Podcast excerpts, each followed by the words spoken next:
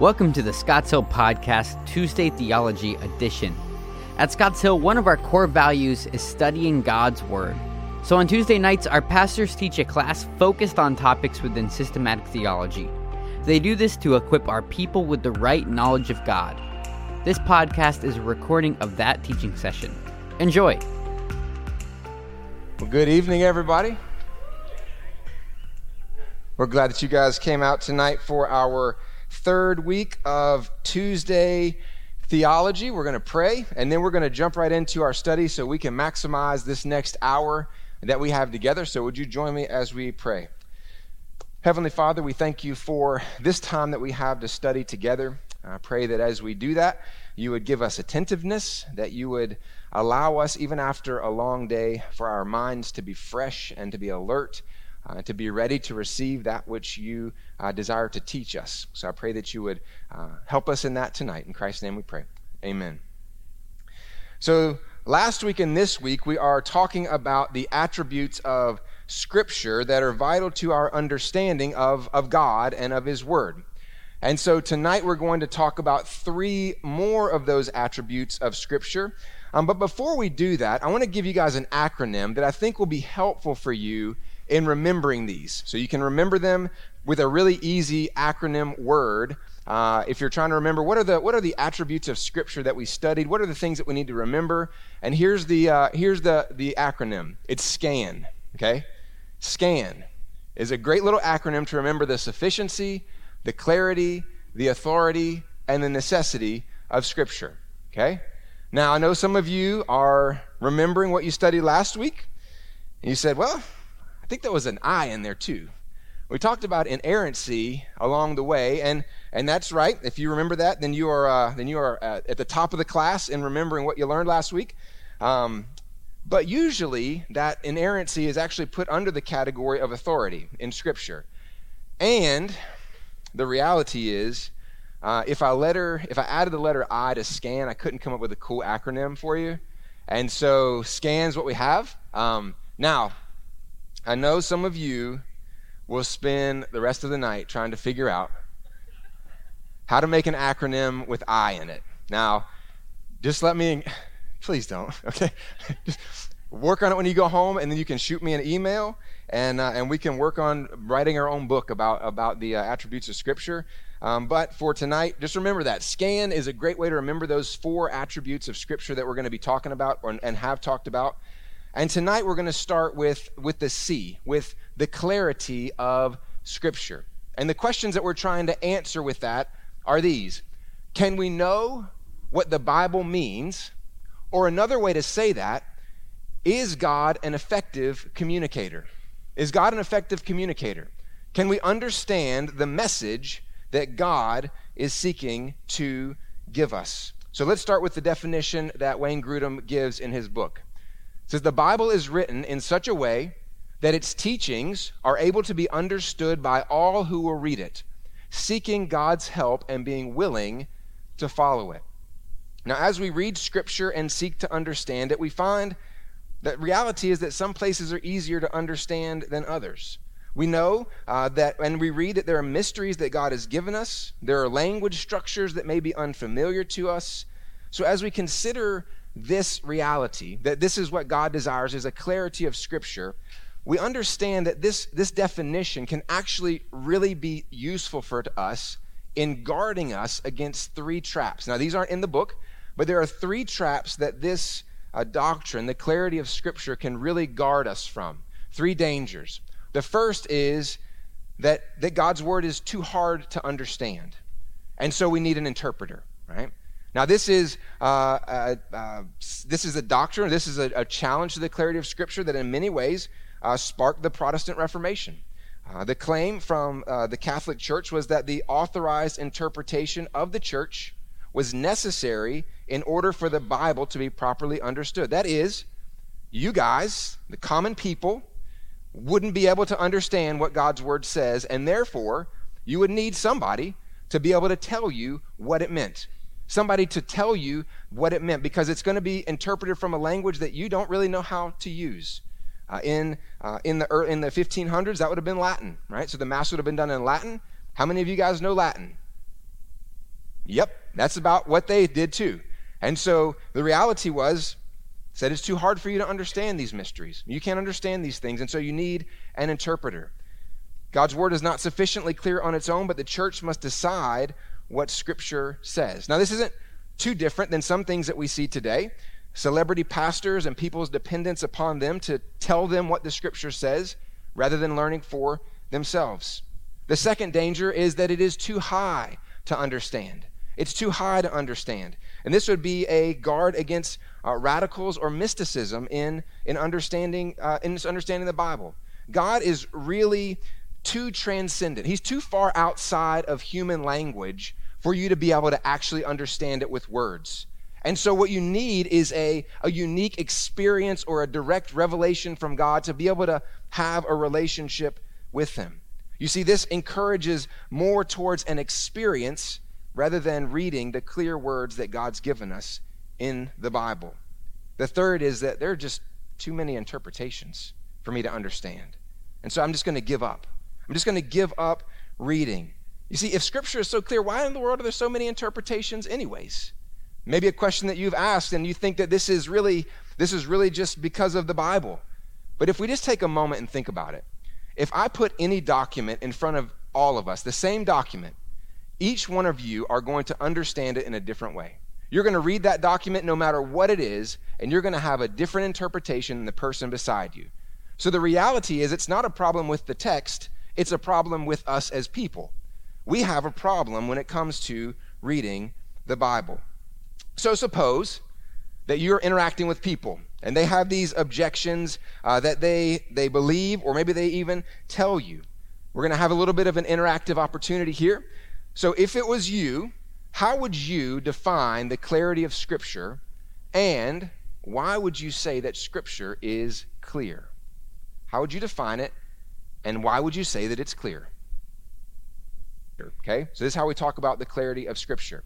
First, we see that the Bible frequently affirms its own clarity. Now, I'm going to give you two places where we see this uh, in Scripture. First is in Deuteronomy chapter 6, verses 6 and 7. This is what, what God says. And these words that I command you today shall be on your heart. You shall teach them diligently to your children, and shall talk of them when you sit in your house and when you walk by the way, and when you lie down, and when you rise. Just like you guys have said. The Bible is written in such a way that God's expectation for any Jewish family was that the parents could take the Bible that they were given, the revelation that God gave them, and lead their children to understand not just what it means, but how to live in light of what it means. So there's no clarity as to what they should do in response to the Word of God. Now, not only that, Jesus affirms the clarity of Scripture as well. He says it over and over, but I think there's one example that is, uh, that is just a unique picture for us to be able to capture this. It's in Matthew chapter 19.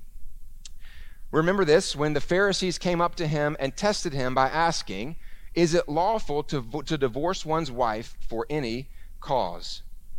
Now, oftentimes when we think about the Pharisees, uh, we think that they're all alike right? That they're all the same kind, that the same people, basically in the same group. Well, they weren't.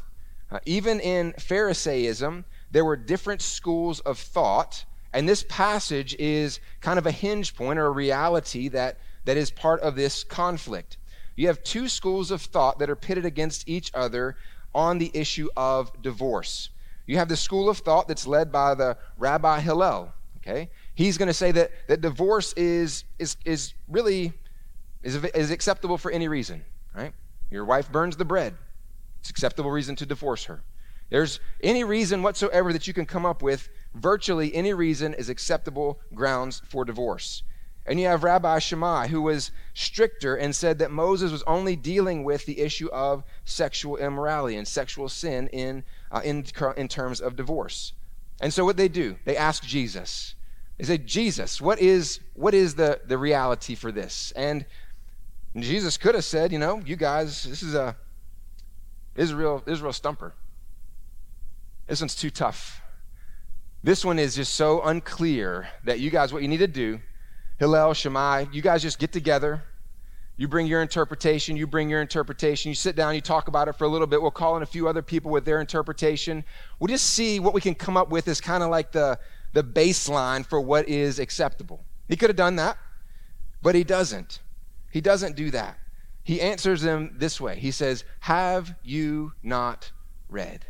Have you not read what the Bible says? Have you not read? He points back to the reality that there is a clear answer to this situation. Jesus brings clarity to the situation, and he tells them this Have you not read that he who created them from the beginning made them male and female, and said, Therefore a man shall leave his father and his mother and hold fast to his wife, and the two shall become one flesh. So they are no longer two, but one flesh. What therefore God has joined together, let not man separate.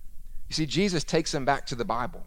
He takes them back to the clear instruction that God has given from the beginning. And he says this is this is a pretty clear statement and and he helps them to see that the obscurity is it isn't with obscurity but it is with unwillingness. It's with unwillingness in their lives to accept the clear teaching of scripture. Now as you think about how you can interact with people that are that are asking the question about about clarity of scripture one of the questions that you might be able to ask them is this. It's, it might sound a little bit, you might say, I don't know about that, the way that you worded that, but here we go. Here's how I might ask them How do you come to the scriptures? How do you come to the scriptures? Or there's another way you might say this there are moral and spiritual qualities needed for right understanding.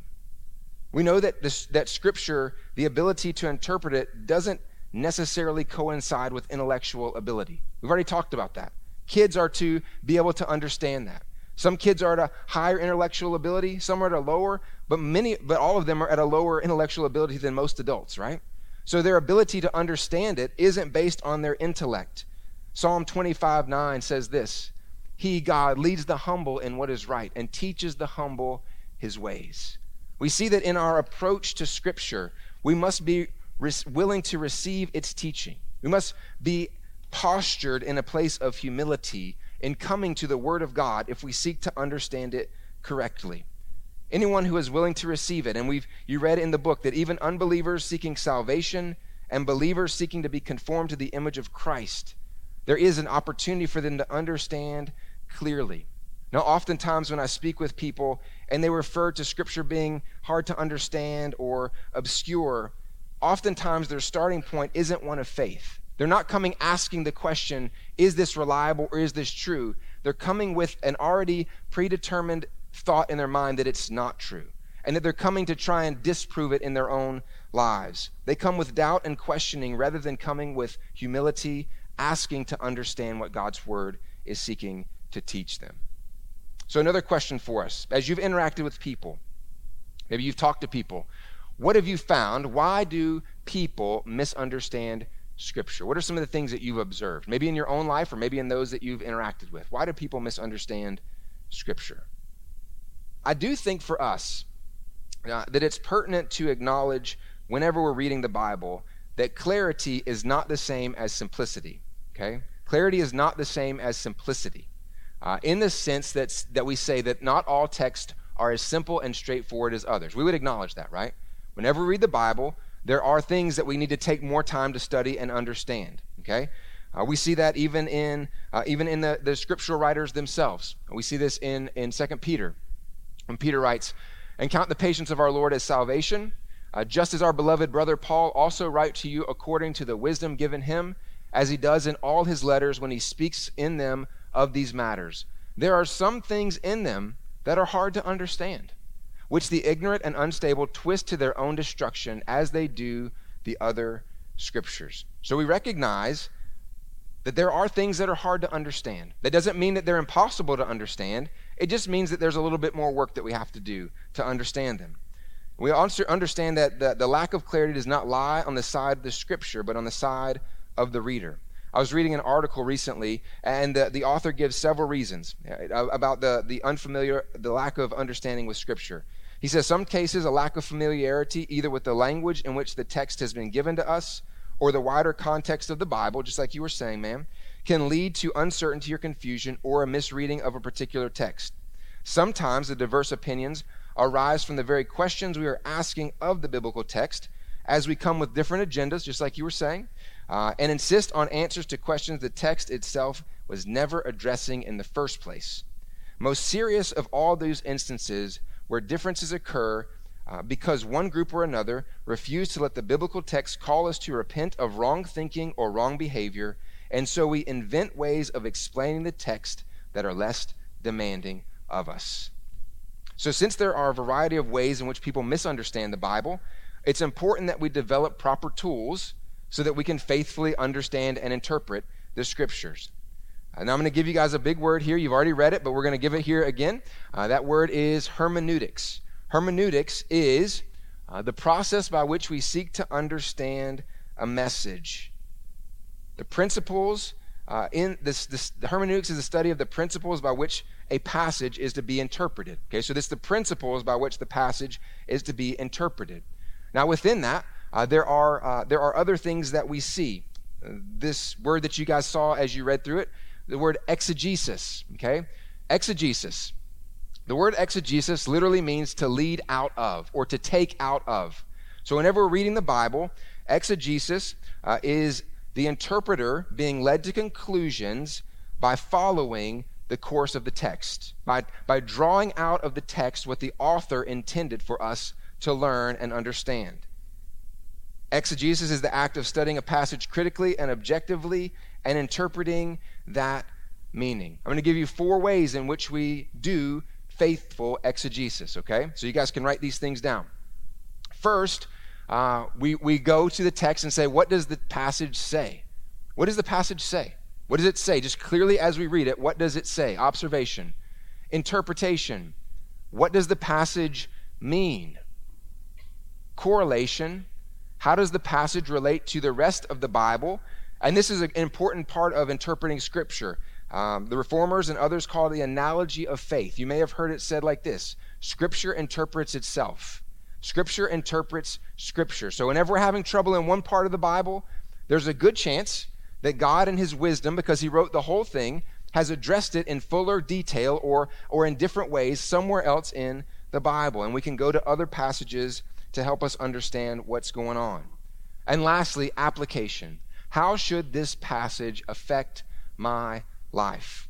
Now, when we think of exegesis, coming to the Bible, this is the question that we should be asking of each text, and it's this What does it mean for me? What does this passage mean for me?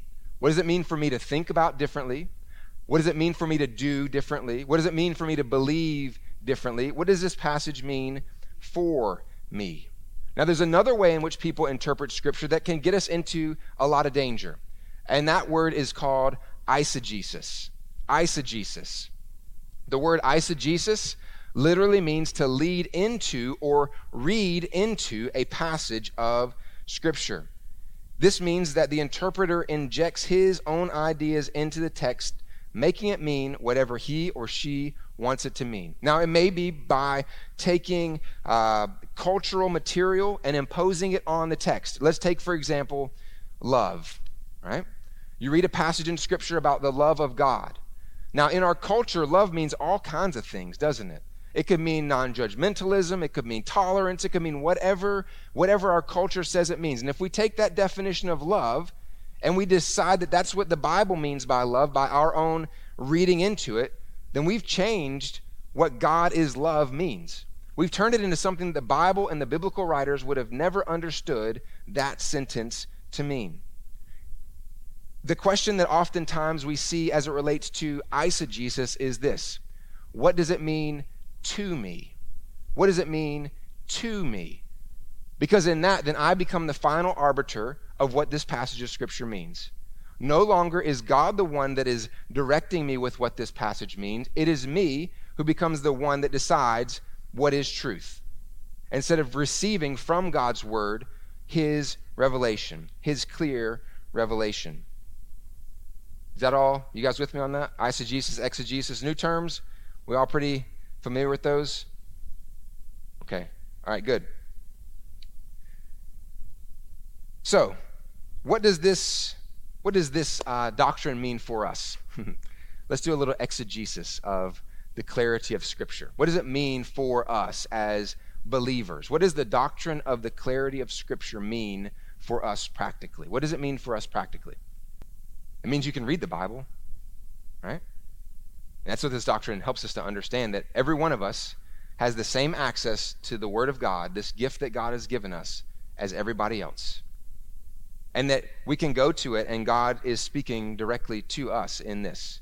And there's clear understanding with language that we can know what He intends for us to do in response to it. Okay? That means that every morning you can get up and you can read the Bible on your own. And you don't have to call somebody and say, hey, what does this mean? I don't understand this. I need a, a, different language interpreted to me. No, you can do that for encouragement, but God has given you all that you need by His Word and His Spirit to understand, uh, understand the clear teaching of Scripture.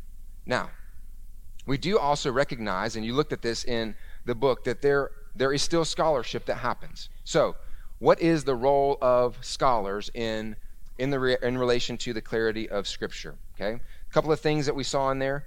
Um, one, it is to, to help teach Scripture clearly, right? Scholarship is helpful in understanding things that maybe we don't understand. Maybe we don't have a, uh, a, a great background with Greek or Hebrew or Aramaic.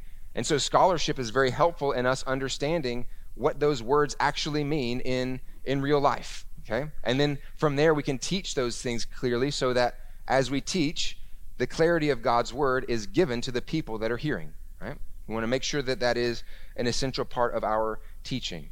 Second, it, we can explore new areas of understanding. Right? We can learn as it relates to maybe particular areas in, in, uh, in the Bible and, and learn about new areas of understanding. We can defend against attacks by other scholars or those with specialized training. I can't tell you how grateful I am that we have a good friend who is a Hebrew professor and that whenever I talk to him, I can know that he's going and doing more studies about Hebrew and, and the creation of the world. And, and there are people that are calling to say, hey, would you come to the Grand Canyon? And, and I can show you on this guided river tour how the Grand Canyon shows us that the accounts in Genesis are reality. And so he's learning to be able to teach in a seminary or college level to help people understand more about the Bible in contrast to those who may be teaching something different or trying to draw people away. Lastly, it is a supplement. It is a supplement the study of Scripture for the church. Okay, so it is a helpful supplement as it relates to our study. Thinking of commentaries or other Bible Bible programs that we have the opportunity to look at. Okay, the next doctrine uh, as it relates to Scripture, uh, the necessity of Scripture, the necessity of Scripture. These questions that we're trying to answer with this for what purposes is the Bible necessary? How much can people know about God without the Bible? This is what I want you to do, just a second. Name some things that you know the Bible is absolutely unnecessary to know something about. Absolutely unnecessary. I don't even want to be close to being necessary. Unnecessary. Okay? I'm looking for something like absolutely unnecessary. Water's wet. That would be a good one. What else? How a washer works. Right? It's not necessary for knowing that, is it? What else? How to cook dinner. Amen. That's that's true. Anything else? Okay, you guys are really struggling with this one. Like there's a lot out there that the Bible is really unnecessary for. But the point is that there are things in our lives that the Bible is absolutely unnecessary for, right? And the Bible doesn't claim to be necessary for those things. It doesn't claim to be necessary to know how to cook or how to how to wash the clothes or how to fix a car or how to ride a bike. It doesn't claim to be necessary for those things. However, there are things that the Bible claims to be necessary for. And those things are absolutely vital to us. The definition is this: the Bible is necessary for knowing the gospel, for maintaining spiritual life, and for knowing God's will. But it is not necessary, Junior, you are correct, for knowing that God exists or for knowing something about God's character and moral laws. Now, that is a very comprehensive definition. I like it, but I like another one better. Uh, and it's because we taught it to our kids. Now, you might say, oh, that's cool. Um, it comes from a, uh, an old Baptist catechism, and this is how it goes. You might say, I don't like that one as much, but I do. All right, the light of nature and man and the works of God plainly declare there is a God, but his word and spirit only do it fully and effectually or effectively for the salvation of sinners. So the light of nature and man and the works of God plainly declare there's a God, but his word and his spirit only do it fully and effectually for our salvation. So, can people know anything about God apart from the Bible? Yes. If so, what can they know? What can they know about him? He exists, right? So he is. Okay? His invisible attributes, his majesty, okay? His power, order, right? So yeah, we've talked about that even in terms of clarity of scripture, right? He's not a God of confusion. There's order in creation all around us. I mean, it's phenomenal. Uh, the order that God has uh, instituted in creation. Now, what you guys are uh, describing is what, what theologians call general revelation. General revelation. Sometimes it's called natural revelation, but it's the revelation that is uh, in God, uh, that is of God everywhere. It's his disclosure that everybody receives by virtue of being alive. If you are alive, then you have experienced God's general revelation. It's called this because of its audience. It's, it's, uh, it's available to all people who receive this revelation and its content because it is not specific as it relates to salvation. There are two aspects of general revelation, okay? The first one is nature, right? Nature. Uh, we see this in Romans 1 19 and 20. For what can be known about God is plain to them, because God has shown it to them. For his invisible attributes, namely his eternal power and divine nature, have been clearly perceived ever since the creation of the world in the things that have been made. Again, we see the reality that nature presents us with the existence and attributes of God in Psalm 19. The heavens declare the glory of God, and the sky above proclaims his handiwork. Day to day pours out speech, and night to night reveals knowledge. There is no speech, nor are there words whose voice is not heard, but their voice goes out through all the earth, and their words to the end of the world. In them he has set a tent for the sun, which comes out like a bridegroom leaving his chamber, and like a strong man runs its course with joy. Its rising is from the end of the heavens, and its circuit to the end of them, and there is nothing hidden from its heat. See, God has created this world in such a way that people perceive that He exists, that He's powerful, that He's glorious, that He is true. We also see that God has given us general revelation in morality, in morality or in conscience, in our consciences.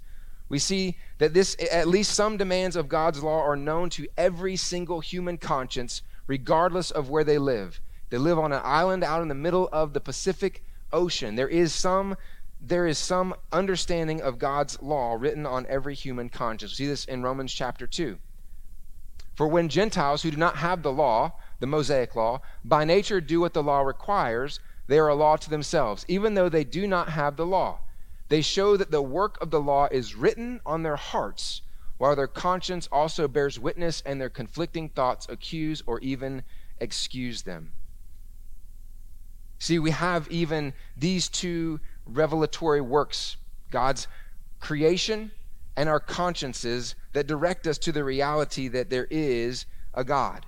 Now, what do you guys think are some of the blessings of general revelation? Just the blessings of general revelation. Because we don't want to pass over this without realizing that there is a blessing of general revelation. What are some blessings of that?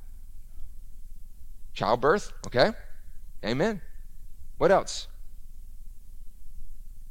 The beauty of creation, right? You can go out and enjoy a sunset. We can go to the ocean and, and, and have something of the magnitude of that and, and, and feel a, a sense of awe. What else? Are you glad we have laws? It restrains evil. It's a good thing, right? That's a that is a, a, a byproduct or a reality based on God's general revelation that people aren't as bad as they could be, right? There are there is a work of conscience. There are ethics in your business practices, even with people that don't acknowledge that God exists. They are maybe practice some ethical um, ethical uh, business practices, and it allows a context for the gospel to make sense. It allows a context. You see, with with general revelation, there are two um, there are two realities, there are two aspects, but there is typically one effect. Okay, there's one effect. The uninterpreted effect of general revelation is condemnation not salvation. The uninterpreted effect of general revelation, that is, if someone is not there to tell them what this is all about, is condemnation and not salvation. We see this in Romans chapter 1, verse 20. It says, So that they are without excuse. All of this that God has made leads people to be without excuse in acknowledging the reality and worshiping a creator. However, we know that that's not what an observation of creation leads people to. We continue on in Romans and we know uh, that them being without excuse typically leads to war- worship of false idols, creating an image after their own desires to worship uh, in their lives. We see uh, in our, there was an article from Sam Storms. He's a, he's a pastor in Oklahoma. 10 things you should know about general revelation. General revelation is sufficiently accessible and clear to all mankind to render them without excuse for the failure and refusal to believe. No one will ever be able to justify their unbelief on the basis of a lack of revelation concerning the existence of God and their responsibility to worship Him. No one is without excuse. No one has an excuse. However, general revelation is sufficient to render all without excuse. It is not sufficient for bringing a person into a saving relationship with God. He does note that the insufficiency isn't due to the deficiency in God or the manner in which He has made Himself known, but entirely due to our fallenness as humanity. We take what is revealed about God and we turn it into idol worship. We worship the creature rather than the Creator who is glorious. They truly and really know, and they hate and refuse to honor. This is true of all people everywhere, apart from God revealing himself in another way. See this leads to condemnation and not salvation. While general revelation reveals that God exists and something about his character and attributes, it cannot give us revelation that is needed for salvation. General revelation leaves us condemned. That is why special revelation is absolutely necessary. So, we're going to talk just a minute about special revelation. What is special revelation? Special revelation is the only is the Bible. The Bible is special revelation. It refers to the, the words that God has addressed to specific people, such as the people and the words in the Bible, the words of the Old Testament prophets and the New Testament apostles. Now we recognize uh, that the, this is the only, the scriptures, the Bible is the only written source of special revelation that we have. It is the only communication that God has given us in written form for us to know him and to know him savingly. We see that this special revelation is described in Psalm chapter 19, verses 1 through 6. And this is where the writer says that the law of the Lord is perfect, reviving the soul. The testimony of the Lord is sure, making wise the simple. The precepts of the Lord are right, rejoicing the heart. The commandment of the Lord is pure, enlightening the eyes. The fear of the Lord is clean, enduring forever. The rules of the Lord are true and righteous altogether. More to be desired are they than gold, even much fine gold. Sweeter also than honey and drippings of the honeycomb. Moreover, by them is your servant warned, in keeping them there is great reward. You notice that in verse 11 tells us something different about special revelation than it does about general revelation. There is an ability to understand true reality in relation to God in a direct way rather than a general observation. We can be warned, and there is great reward in keeping them. General revelation is just an observation. We just come to know that God exists. So the necessity of Scripture refers to mankind's utter dependence on God's special revelation in the Scriptures in order to obtain true knowledge of the gospel, his plan of salvation, which cannot be learned through the general revelation of nature or conscience, although those things bear witness to it and gives us a context for it. Okay? So it gives us a context and a direction, but doesn't tell us the story. It doesn't tell us how to be saved. So I want us to take just a moment. You guys already have these, so this is kind of a softball question just to make sure we're all awake. What are three things for which the Bible is necessary? So we're going to go through the three that we're, we're, uh, we're, we went through in um, in, in the book.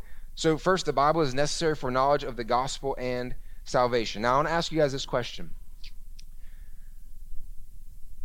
what aspects of the gospel, direct or just from context, must we have the Bible to know? So, whenever you think about the gospel, what are the aspects of the gospel that we must have the Bible to know? Think about some words, some phrases, some concepts that we have to have the Bible to be able to understand about salvation or the gospel. Born again, okay, so what does it mean to be born again? The Bible, we have to have the Bible to understand that concept because none of us have ever experienced that, right? Like that's not a physical reality for any of us, okay? So you have to have the Bible to understand what that means. What else? Right, an atonement, right? A blood sacrifice. What does that mean? What is what is the significance of that? What does that mean as it relates to Jesus? What else? Is death and resurrection, right? So something that we've never experienced. Death we will all, but resurrection, nobody's experienced that except for what we see in Scripture. Uh, and what does that mean? What does that even? Why is that necessary? Okay. What else? Ooh, ooh, ooh. Okay. Dead in trespasses. Yeah, yeah. So the reality that we've offended God and that there's no way we can make our way back to Him. Okay. Eternal life. What is eternal life? Right? What happens after we die? We have to have somebody to to give us instruction about that. Okay. What else? Eternal suffering, okay? So a condemnation and, and God's wrath and judgment for all eternity. Absolutely. The Trinity, sure. Yeah, we have to know that there is a, a triune God, a Father, Son, and Holy Spirit, and, and, their, and the way in which they work in, in terms of salvation. Absolutely. Okay, yeah. John 14, right? That there's a place that Jesus is preparing for us, and he's going to go and he's going to come back and receive us to himself. Absolutely. Yeah, so we have to know uh, many, many things that are directly connected to the Bible. That if we didn't have the Bible, we would not be able to make sense of it. We would not be able to understand the gospel apart from the Bible. We see that in uh, clearly as we think of Romans chapter 10. When we think of Romans chapter 10, uh, we, re- we read this How then will they call on him in whom they have not believed? And how are they to believe in him of whom they have never heard? And how are they to hear without someone preaching? And the next is, How beautiful are the feet of those who bring the good news, right? The reality is that we have to hear to be able to respond to the gospel. Either one must read the gospel message in a Bible or hear it from another person. It is directly related to God's special revelation to us. Someone, someone said this already the Bible is necessary for maintaining spiritual life. How is that true? How is the Bible necessary for maintaining spiritual life? We see in, in Matthew chapter 4, uh, Jesus talks about this. Answered, It is written, Man shall not live by bread alone, but by every word that comes from the mouth of God. And we know that, that he is quoting from the Old Testament. Or 1 Peter chapter 2, like newborn infants, long for the pure spiritual milk, that by it you may grow up into salvation. God's word is necessary for maintaining our spiritual life. The Bible is necessary for certain knowledge of God's will. We see in Deuteronomy 29 29. The writer says, The secret things belong to the Lord our God, but the things that are revealed belong to us and to our children forever, that we may do all the words of this law. To know God's will is to know God's word, or to know God's word is to know God's will. He gives us his information. Oftentimes, we go look for special new revelation about God's will whenever we don't obey what he's already told us in the 66 books that he's given us. We want a new revelation about what God wants us to do rather than seeking to be faithful to what he's already told us in his word. So we are desperately in need of God's word to help us understand his will. The last we're going to talk about tonight is the sufficiency of Scripture. The sufficiency of Scripture. Is the Scripture enough for knowing what God wants us to think or to do? Is God's word enough? Is it enough? Or do we need some other book, some other teaching, some other source to help us understand what to think or do? Grudem defines it like this At every point of redemptive history, God ensured that Scripture contained everything that He intended for His people to have, to study, and to obey. We also mean that today the Bible contains everything that we need to know for salvation and for perfectly trusting and obeying God. We see this in 2 Timothy chapter 3. We've alluded to this. One of you guys have already brought this passage up. From childhood, you have been acquainted with the sacred writings which are able to make you wise for salvation through faith in Jesus Christ. As we think about the sufficiency of Scripture, we know that we can find all that God has said on particular topics. That is, we can find answers to our questions. I love how Grudem states it uh, in this doctrine.